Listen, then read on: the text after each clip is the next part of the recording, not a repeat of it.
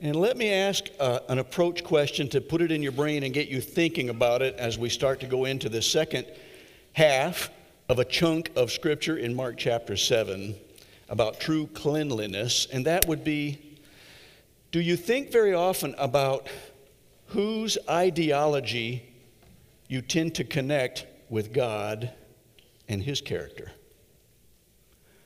Do you connect somebody else's ideology at times with God and His character? Is that something that we're prone to do? I'm just going to leave that right set there and let it boil in the back, on the back burner for a little bit. And let's dive in where we left, left off last week. We're in a passage where Jesus is confronted by religious leaders. They were the heavy hitters from Jerusalem kind of like folks coming from Washington, D.C. to check something out, and you think, ooh, they sent in the bad boys. You know, this is the, the heavy hitters. So they did that. These were the religious leaders, and they start to pick on Jesus' disciples, not on Jesus himself. And they're saying, how come your disciples don't follow the ancient traditions of our rabbis that have been passed along orally from centuries? And how come they're not washing, doing the ceremonial hand washing and other cleansing ceremonies that our elders have passed along. So that's where we started to, uh, to hit, and we're going to pick it up at verse 15 because it's kind of a pivot verse. So we, we read that at the, the tail end of last week, and it becomes the front end of this week. Mark 7, 15 through 23. And it's not from the outside in, but from the inside out, which we just sang. Verse 15 It's not what goes into your body that defiles you, you're defiled by what comes from your heart. And then Jesus went into a house to get away from the crowd, and his disciples asked him what he meant by the parable he had just asked or just used. Don't you understand either? He asked. Can't you see that the food you put into your body cannot defile you? Food doesn't go into your heart, but only passes through the stomach and then goes into the sewer. By saying this, he declared that every kind of food is acceptable in God's eyes. And in verse 20, then he added, It's what comes from inside that defiles you. For from within, out of a person's heart, come evil thoughts, sexual immorality, theft, murder, adultery, greed, wickedness, deceit, lustful desires, envy, slander, pride, and foolishness. All these vile things come from within. They are what defile you. Let's pray and ask God to illuminate this for us Lord, I need help. I need your help through the Holy Spirit because this is a tough passage. And I believe that you've shown me a few things this week, but I also know that your Holy Spirit has a way of speaking to individuals, sometimes in the parenthetical notes and things that weren't even in my notes, and sometimes just because you're good at revealing things to us. So, however you choose to do that, I pray that you will in this time we spend in your word. Thank you for doing it. I ask in Jesus' name, amen. So here's the danger that I think Jesus is starting to come up against. He's juxtaposing traditions of men and scripture. And there's a danger in tradition. Not all traditions are bad. I mentioned that last week. We can learn a lot from some of our traditions, we all have them. But sometimes we don't realize that they have become substitutes for something deeper. I recall Sunday night hymn sings now, I grew up in a Baptist church, and I knew which hymnal we used, and I could actually even tell you which numbers went with certain titles because we had Sunday night hymn sings when I was growing up. Started way back in the early 1900s, and then in the mid 1900s, after I got born, they were still doing it because that's what we've always done before. And once a month on Sunday night, probably because a lot of ministers were just tired of preparing two messages a Sunday, they decided, uh, let's do that speaking to one another in psalms and hymns and spiritual songs. That's scriptural, right? And we'll let you all choose your favorite hymns. And of course, the kids would all want the stuff that, that used to have barroom tunes, but they were set to Christian music because it was lively. stuff like, Years I spent in vanity and pride, woo, caring. Not. Because uh, when you're young, you just you want lively.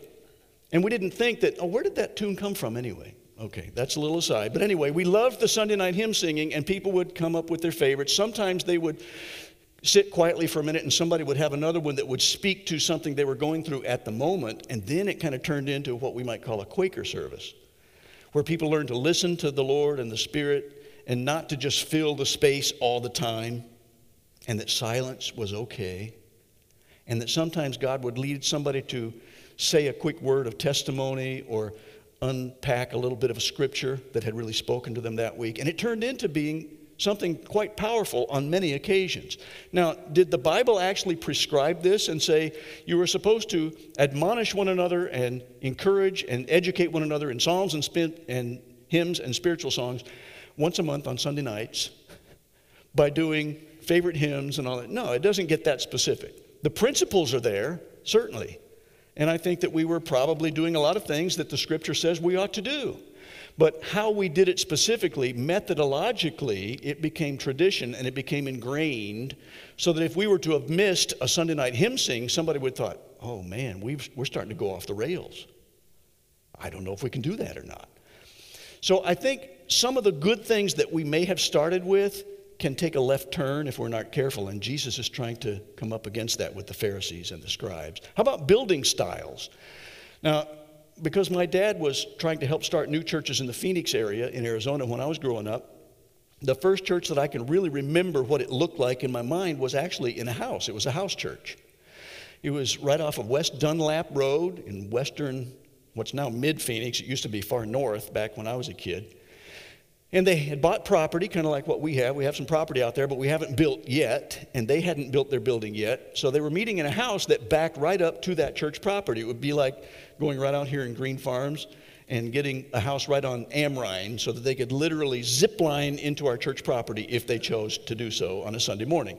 I think that we should. that might encourage getting more people into our, into our midst. But that's what it was like. And I remember what the house looked like, how they had rearranged the living room, and they had a little lectern. It was a wooden lectern that was not a music stand. And Pastor Keck was preaching. That's where I first gave my heart to Christ, was in a house church.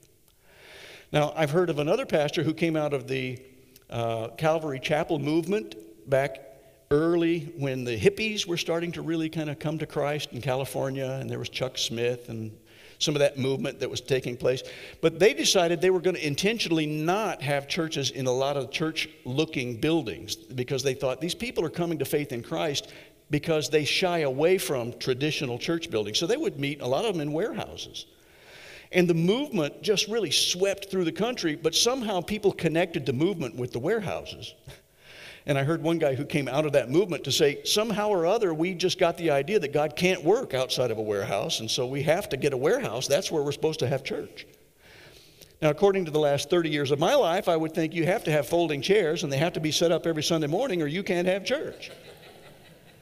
and yet, I also have worshiped in some wonderful places, including when Joy and I were in New York in Westchester County for a year, and there was this nice mid 1800s stone cathedral like building that was beautiful. And I felt in God's presence when we were in that place. And so I think God has been showing us through the years, and I hope that maybe He's showing some others, that building styles really don't matter because we're the church. When God inhabits our hearts and our spirits and our minds, then wherever we are, wherever two or three are gathered, there He is in the midst of us. And he has certainly done that. I've been on a mountaintop having communion with people, and he's been in the midst of us there. I've been on retreats in different gorgeous places where the cathedral is actually a mountain that's so much more vast than anything human beings could build. So it really doesn't matter where we worship, but that we worship. And then clothing styles. I had just mentioned last week that somebody had been kind of offended because they went to a church and they said, you know, we're supposed to dress up and give God our very best which meant you're not. And so next time you come back, we hope that you'll. And so they didn't go back to that church, obviously. But I had somebody come up, one of our guys that I have coffee with once in a while, who had a good question. He said, Do you think they had a clothing, uh, a mandatory clothing, what, what am I trying to say, uh, a dress code for the Sermon on the Mount? And I thought, Well, yeah, you'd have to have hiking boots for sure, and maybe a plaid shirt and perhaps a Gore-Tex jacket or something like that. But he, made a re- he raised a good question, and that is that a lot of the places that Jesus is doing some of his best teachings are just out in the countryside. You know, he's out there breaking the bread and multiplying the fish and feeding 5,000 people, and they weren't in suits and ties. So I think that's a really good, good thing. But here's the thing excuses, excuses. There are a lot of people like the Pharisees and the scribes, and before I, I'm going to give you a spoiler alert. I'm going to wind up that the Holy Spirit's going to turn this around and we're going to point our fingers at ourselves and understand that we can become like those scribes and Pharisees. But it's nice to rag on them before we get to that point. And we can say they used a lot of excuses. So, what is Jesus so upset about when he's answering their accusation about his disciples and this rabbi is allowing them to do that? He's not calling them out for it, which means, are you really a trustworthy rabbi or not? I think that's kind of the subtext to these religious leaders. Well, it could be a little bit like a husband who starts adding more hours at work because he's trying so hard to support that wife in her lavish lifestyle that she wants. And he's working 80 hours and then sometimes 90 or 100 hours a week, and he's never home. And when he does get home, he eats for just a couple of minutes and he goes into his office and does a little bit more work. And then he finally climbs into bed at 11 o'clock, and then he's up at 5 the next morning. And she finally says, Dear, I love you. I would really like to spend a little time with you. And what he says is, what do you want from me? I'm doing all this for you. And we think, ah, could it be that the Pharisees and the scribes and the Sadducees and the religious leaders had sort of started doing that for God? They're putting in all the effort, they're doing all the outward observance kind of stuff and said, But God, I'm doing all this for you. I think they can. I think sometimes that gets in the way of the heart, and the heart is all about relationship, and it takes time to develop a relationship. And God wants them to spend time with Him so that He can transform them from the inside out. So He doesn't berate them for doing these things. He says they're neglecting the weightier matters. That's what He's really about. And so I think, too, that we can get into critiquing other people's practices and saying those are bad practices when maybe they're not. I, I went to a Catholic church not too long ago. There were some beautiful symbols there in some of the things they did that pointed right into a scriptural truth, and it was moving to me. So, can God work in some of these traditions of men? Yes, He can. If the outward observance points us to the inner reality, because this is where it really counts, is in the heart. There's this thing called the halo effect. I found out about it, first of all, by riding my motorcycle with the assistant chief of police in the town that I lived at the time. And he would say, You just watch, anybody that I pull over, they will start spewing all the good things that they've done. Oh, I'm such a good driver, and I really have only had a couple of tickets in my life. And they'll just start, they have this need to tell you what a good person they are. And I said, Well, I think that works for cops and pastors. Because I went to a funeral visitation several years ago, and this one guy found out that some relative said, Oh, and that's uh, Joy's husband, Clark, and he's, what does he do? Well, he's a, he's a minister. So for the next 15 minutes, man, he just started unloading all these good things that he had done. You know, I gave my car to this one kid my family, and I've done this, and I give this many hours in service to whatever. And, you know, good for you. I was grateful to hear that. That's great. I didn't disparage those things. But that halo effect is something, I even looked it up, it's actually a psychological term.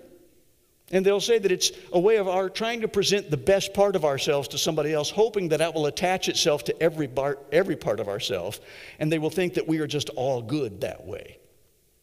And I think that maybe there was the halo effect going on with some of these religious leaders as well, because they wanted to tout the outward experience. You know, the one who's praying out in public, Oh Lord, thank you that I am not like one of those drunks in the gutter. They were really about outward appearance, and yet Jesus says, I want to take you back to the original intent of worship in the first place. I want to take you back to the heart. Um, I think a good question to ask from somebody that professes to be a believer might be not, Are you a Christian? Because people have a lot of definitions to that. But how is your walk with God? How's your walk with the Lord? Now, I wouldn't say that to a perfect stranger. That might be a little too personal. That might be like somebody walking up and to two people who are dating and saying, Are you guys going to get married?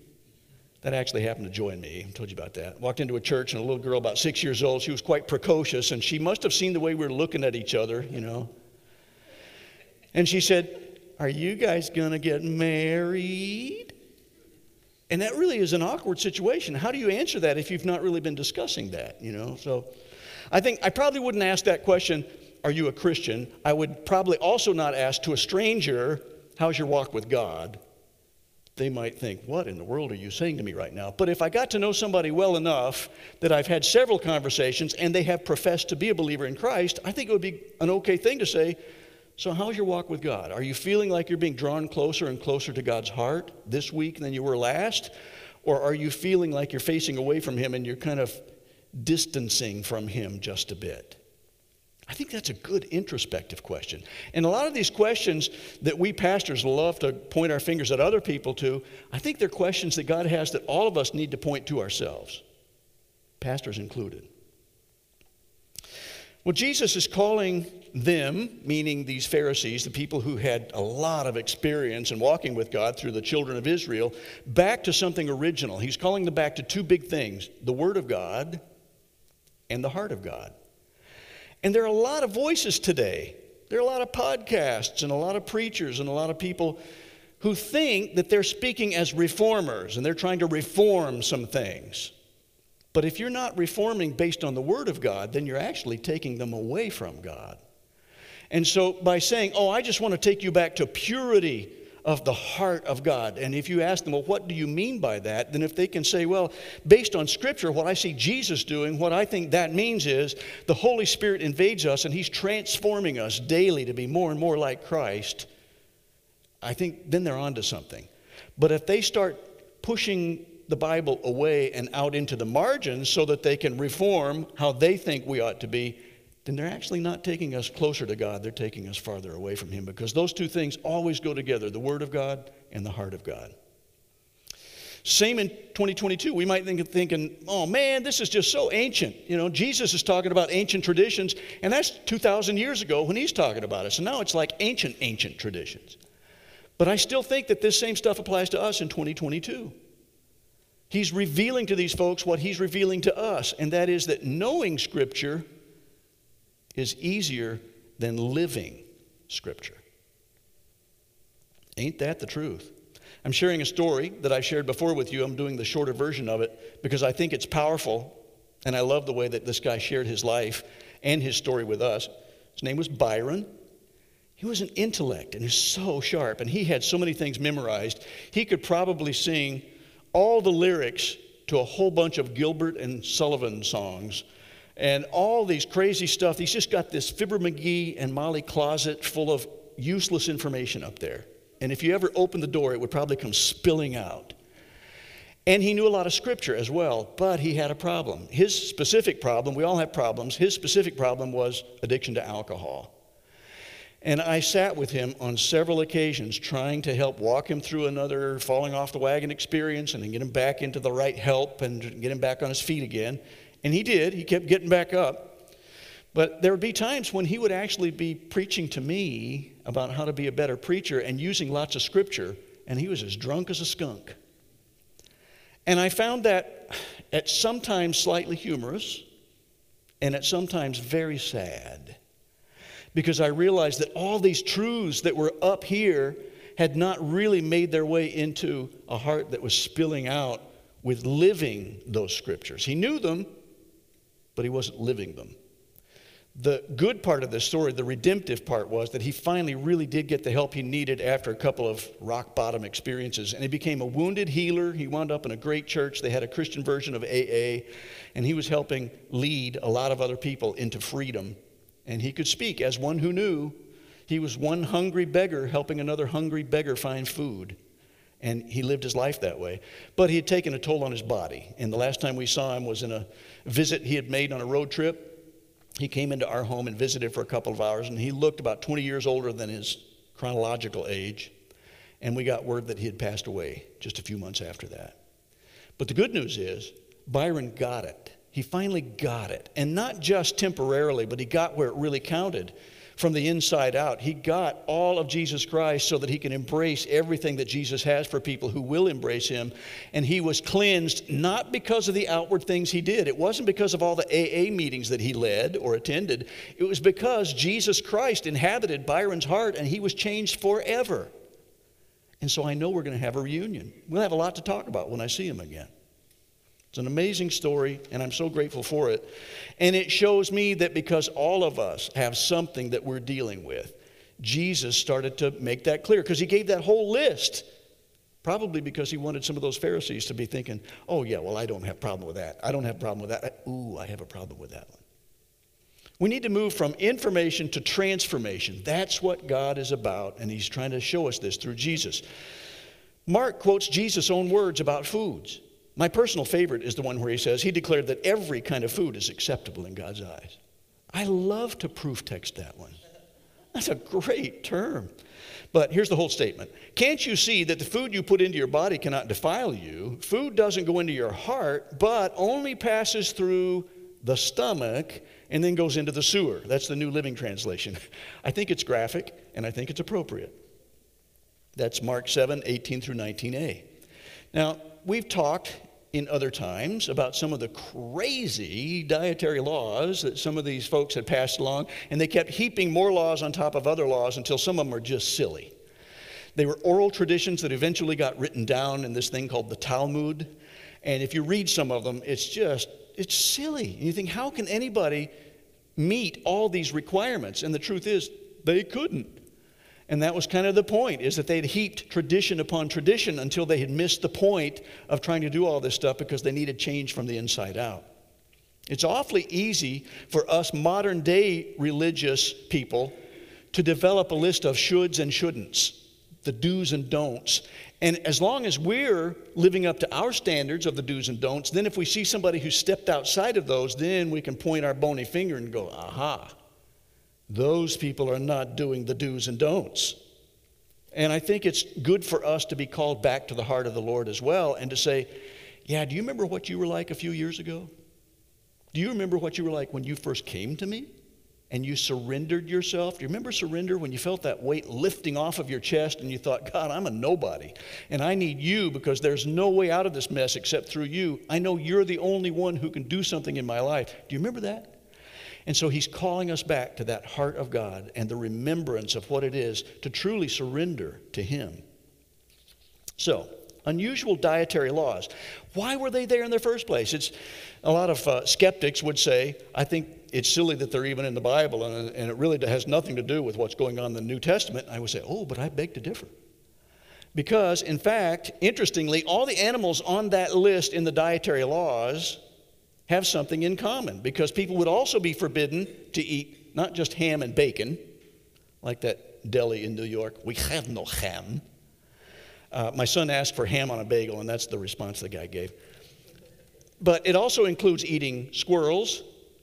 I don't have any trouble with that. But rats, still don't have any trouble with that. Cats, definitely don't have any trouble with that. Dogs, some countries, Maybe that's okay. Rabbits, I have eaten good barbecue rabbit. And foxes, oh, and horses.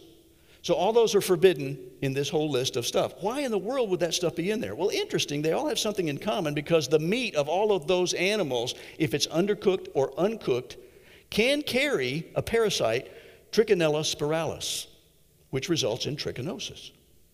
Now, I, being a non medical guy, just had to consult Google, so I guess you could call me sort of a Google Doc. but this is this is kind of gross, but I think it's also graphically helpful in showing us that when God gives us some sort of a, a boundary, He's doing it because of His love for us. He's not just saying, Oh, I'm going to arbitrarily throw this boundary around there because it's going to be fun to watch them try to do this thing. No, there's good reason for that. It's reasonable. And so these things were reasonable as well because the people in the Old Testament, especially coming out of Egypt, having been in bondage there, they were trying to learn how to be on their own now, and they weren't controlled by other people that were determining everything that they did, including what they ate. Well, let me describe this for you just in case your mind is taking you off into what you think thinking about for lunch today. You will stop thinking about that really quick. Trichinosis is the name for a roundworm infection that can be caused by undercooked meat from that list of forbidden animals. And if you were to eat meat containing trichinella larvae, the larvae will make a little fort out of your small intestine for about two weeks. And it camps out there. Now, if they are music, musical little larvae, they might actually even perform an intestinal fort etude.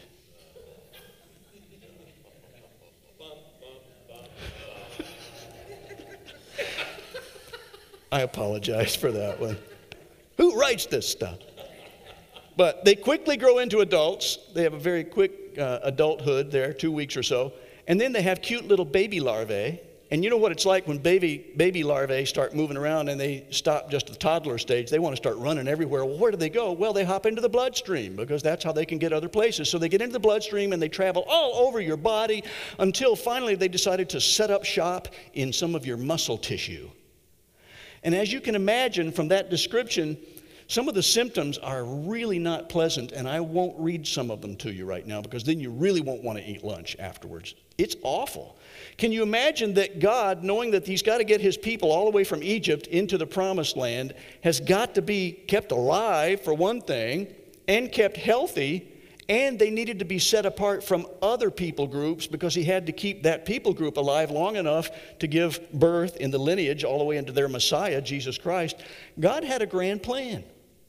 And even something as simple as a medical term to understand why that was important there not to mention, and this is probably even more important, he was trying to develop an attitude of obedience in his people. Because if you can become obedient in these things that are very obvious to you, there are certain things that as a parent, it's very obvious. You know, when your kid grabs a paper clip and folds it into two pieces and they're looking at that light socket, you're probably going to say, That's not a good idea, honey. Let's not do that. Don't go there for that. You want to save them. You know, sometimes your job description as a parent, many days when your kids are preschoolers, I just have to keep them alive for one more day. And you do that, but you want them to become used to that because they should grow up knowing that you know more than they do. So if there's something else that they, it's not as obvious, but you say, this is a boundary. And I want you to stay within this boundary because I know it's good for you. I know that there can be some unintended consequences that can be really rough for you. Hopefully, they will trust you enough by all these much more applicable and easy to read forbidden things to know that you're not just trying to make their life miserable. You're not just trying to willy nilly forbid stuff because you're pontificating and it feels good. You're trying to keep them safe and vibrant and living a life that's going to be fruitful. So, Here's the pizza controversy that the scripture speaks to. If for some of you who might have found yourself, I've seen these recently on posts, some controversial debates going on about pizza, about whether you should be allowed to put pineapple on pizza or not. Well, if you ever get politically engaged in this horrible discussion that's out there, I just would refer you to Mark 7:19b because he declared that every kind of food is acceptable in God's eyes. So, put that to rest. Controversy settled. Boom. All right. And then the spiritual ramification and the theological outcome, and this is where I'm getting with this stuff. I know I'm digressing and I'm trying to be a little funny, but this is so serious that it's huge. When Jesus said that, there was something that we Gentiles may have missed, and that is that when he proclaimed all these dietary restrictions lifted, the Gentiles were welcomed. That swung the door wide open. And all of us, I doubt that there are too many here today who come from that J- Jewish lineage, Jewish heritage. That means that the door was open for us because we didn't have to suddenly become as the Jews in every area, including the Talmud and some of those dietary restrictive laws. He opened it up and said, Yeah, you don't have to jump through those hoops anymore. Not to mention the fact that now we know more about food cleanliness and germs and that kind of stuff. But everything God does is for a reason, including opening up His plan to everybody so that every nation and tribe and tongue can hear the gospel and respond to it. And He does that, even by this little verse there. Some people can get off track with that and they start getting wrapped up in little details and making them bigger than they ought to be. Some Christians can get high and mighty, high and mighty about using oyster crackers instead of the Baptist bookstore approved communion wafers that come in the little white box. And I had a pastor that was just chewed out royally for that. But Jesus is showing us that it's the yucky stuff in our heart that defiles us, not the outward observance. Let me give you, I'll skip ahead to one uh, illustration because I think it speaks to what he's asking us to do. It's so easy for us to point fingers at other people, uh, watched a podcast or listened to a podcast on our way up yesterday for Joy's mother's 86th birthday party. And it was uh, an interview with a pastor who had gone through a lot of stuff during the last couple of years. And I was resonating with a lot of that. He said, There was a time that I was getting so much pushback on things that I would think I'm calling people back to the heart of God. I'm calling people back to a balance. I'm calling people back to what I would think is a good, solid, gospel centric position. And yet, I'd have people on both sides of different political issues wanting me to preach against those people outside the walls so that we can feel better about ourselves inside these walls. And he said, I couldn't do that because I'm called to preach the truth, and the truth is about the gospel. And when we see Jesus opening the door to people, like going to the woman at the well, who was an outcast in her own people's minds, the well would not be a happy place for her. It would be a place of being an outcast. She'd have to go at a different time of the day because others didn't want to be around her, because she was kind of a loose woman. And Jesus, even though he was compassion, compassionate, well, he was the embodiment of compassion, reached out to her, accepted her where she was, and yet he told her the truth at the same time. And we want to be that kind of people. It's the people outside these walls that God has us here for. They are our mission, in fact. And I, I remember keeping the eyes on the conductor was important for me because back when I was in college and in the wind ensemble that I was playing in, we were rehearsing a difficult section. And I know this never happens in your section, Daniela, but it was the clarinet section they were having a hard time with some quarter note triplets, and they were trying to play them like eighth note triplets. They were rushing them, and it's supposed to be dun dun dun dun dun dun, and they're going dun dun dun dun dun dun. No, it's quarter note triplet. So I was in the back row, they're way over there on that side, but I was thinking and pointing my little finger, I'm trying to send these mind thoughts and mind bullets to them to make them, like these parents that are trying to get their kids to kick the ball in soccer, we're trying to make them do something with our brains that they're not doing in their own brains until I took my eyes off my own music. And the next thing you know, I come in one quarter note off, and none of the other trombone players are playing. And I'm going, Bob! oh my. So when I took my eyes off the conductor and I was thinking more about all those other people and how they were messing up, I messed up. And I think that's kind of why that list was there that Jesus gives. Yeah, are you thinking about these things and this and this and this and this? I'm sure some of those apply to all of us at some point, including even acting foolish, which we can do. We can fail to heed wise counsel, scriptural counsel, and we become foolish. That was at the end of that whole list. Pride is in that list as well. We dare not become so prideful that we forget what our mission is and that we're all sinners and we exist for those people outside the walls. James gives us a clue about where this temptation comes from.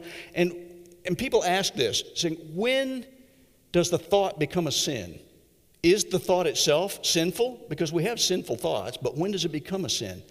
Well, I think James 1 14 and 15 tells us temptation comes from our own desires, which entice us and drag us away. These desires give birth to sinful actions, and when sin is allowed to grow, it gives birth to death. So I think he's showing us that the stuff inside our heart can become flammable if it's shot with the fiery darts of Satan. And the thought is there for a moment, but when we've got a lot of that living water filled up and sloshing around inside our heart, it extinguishes that thought quickly, and the Holy Spirit can, in a nanosecond, deal with that thought and say, Oh, if you follow through on that thought, and if you yield your will to that thought, it's not going to end well because this is likely to be the result. And that's what the Holy Spirit does for us. He can extinguish those things quickly as they are mere thoughts before they actually grow into sin. And this is one other thing that I'll do just before we move into a response to the message today. It's that learning by experience. I heard another pastor years ago, he talked about the whack quotient. And it made sense to me. You know what it's like when you do something and you repeat that same thing, but each time you do it, it's like you get whacked up the side of the head. And I think, I'm tired of getting whacked up the side of the head. I think I've reached my whack quotient. And so I better stop doing this same behavior over and over again because I don't want that next time. I'm getting, you know, a little gun shy. And sometimes God starts to reveal things to us as we start getting called back to the heart of God. And His Holy Spirit starts to reveal to us which things we need to be dealt with by His Holy Spirit so that we can avoid that whack up the side of the head. And we learn from Jesus that we can obsess over things if we're not careful, even religious things, good things, that aren't making us any purer, and which in fact can become cover ups for some of the filth that still resides in our heart. So let me give you two wrong questions and one right question, and then we're going to respond in music, and then we're going to have some prayer time to respond as well. First, wrong question Am I following all the right rules? There's a lot of religions in the world, that's the right question, because for them it's all about works, it's performance based. Am I following all the right rules? Because if I am, I'm good to go, and I'm good with God. That's the wrong question. Here's another wrong question Am I so filled with the Spirit that now there are no rules because I'm free in Christ? And I would say, that's a wrong question too, because Paul says, Should I sin more so that grace can abound more? Well, no. And here's the right question Am I abiding in Christ and drawing closer and closer to his heart through his word?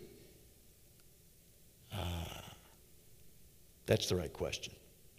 And then he turns it around to us and says, And what about me? Let's pray.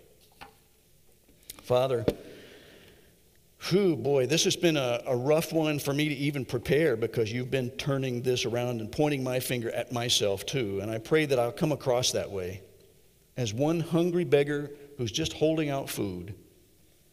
And I pray that other people will see and resonate with your Holy Spirit so that our spirit vibrates at the same frequency with your spirit so we can say, Yes, I get that. I'm picking up on this truth. And if we're doing that, then I pray that you will allow us this time to just sit in this truth for a moment and allow your Holy Spirit to speak to us and to work in our hearts as we sing and as we pray. And I pray in Jesus' name, amen.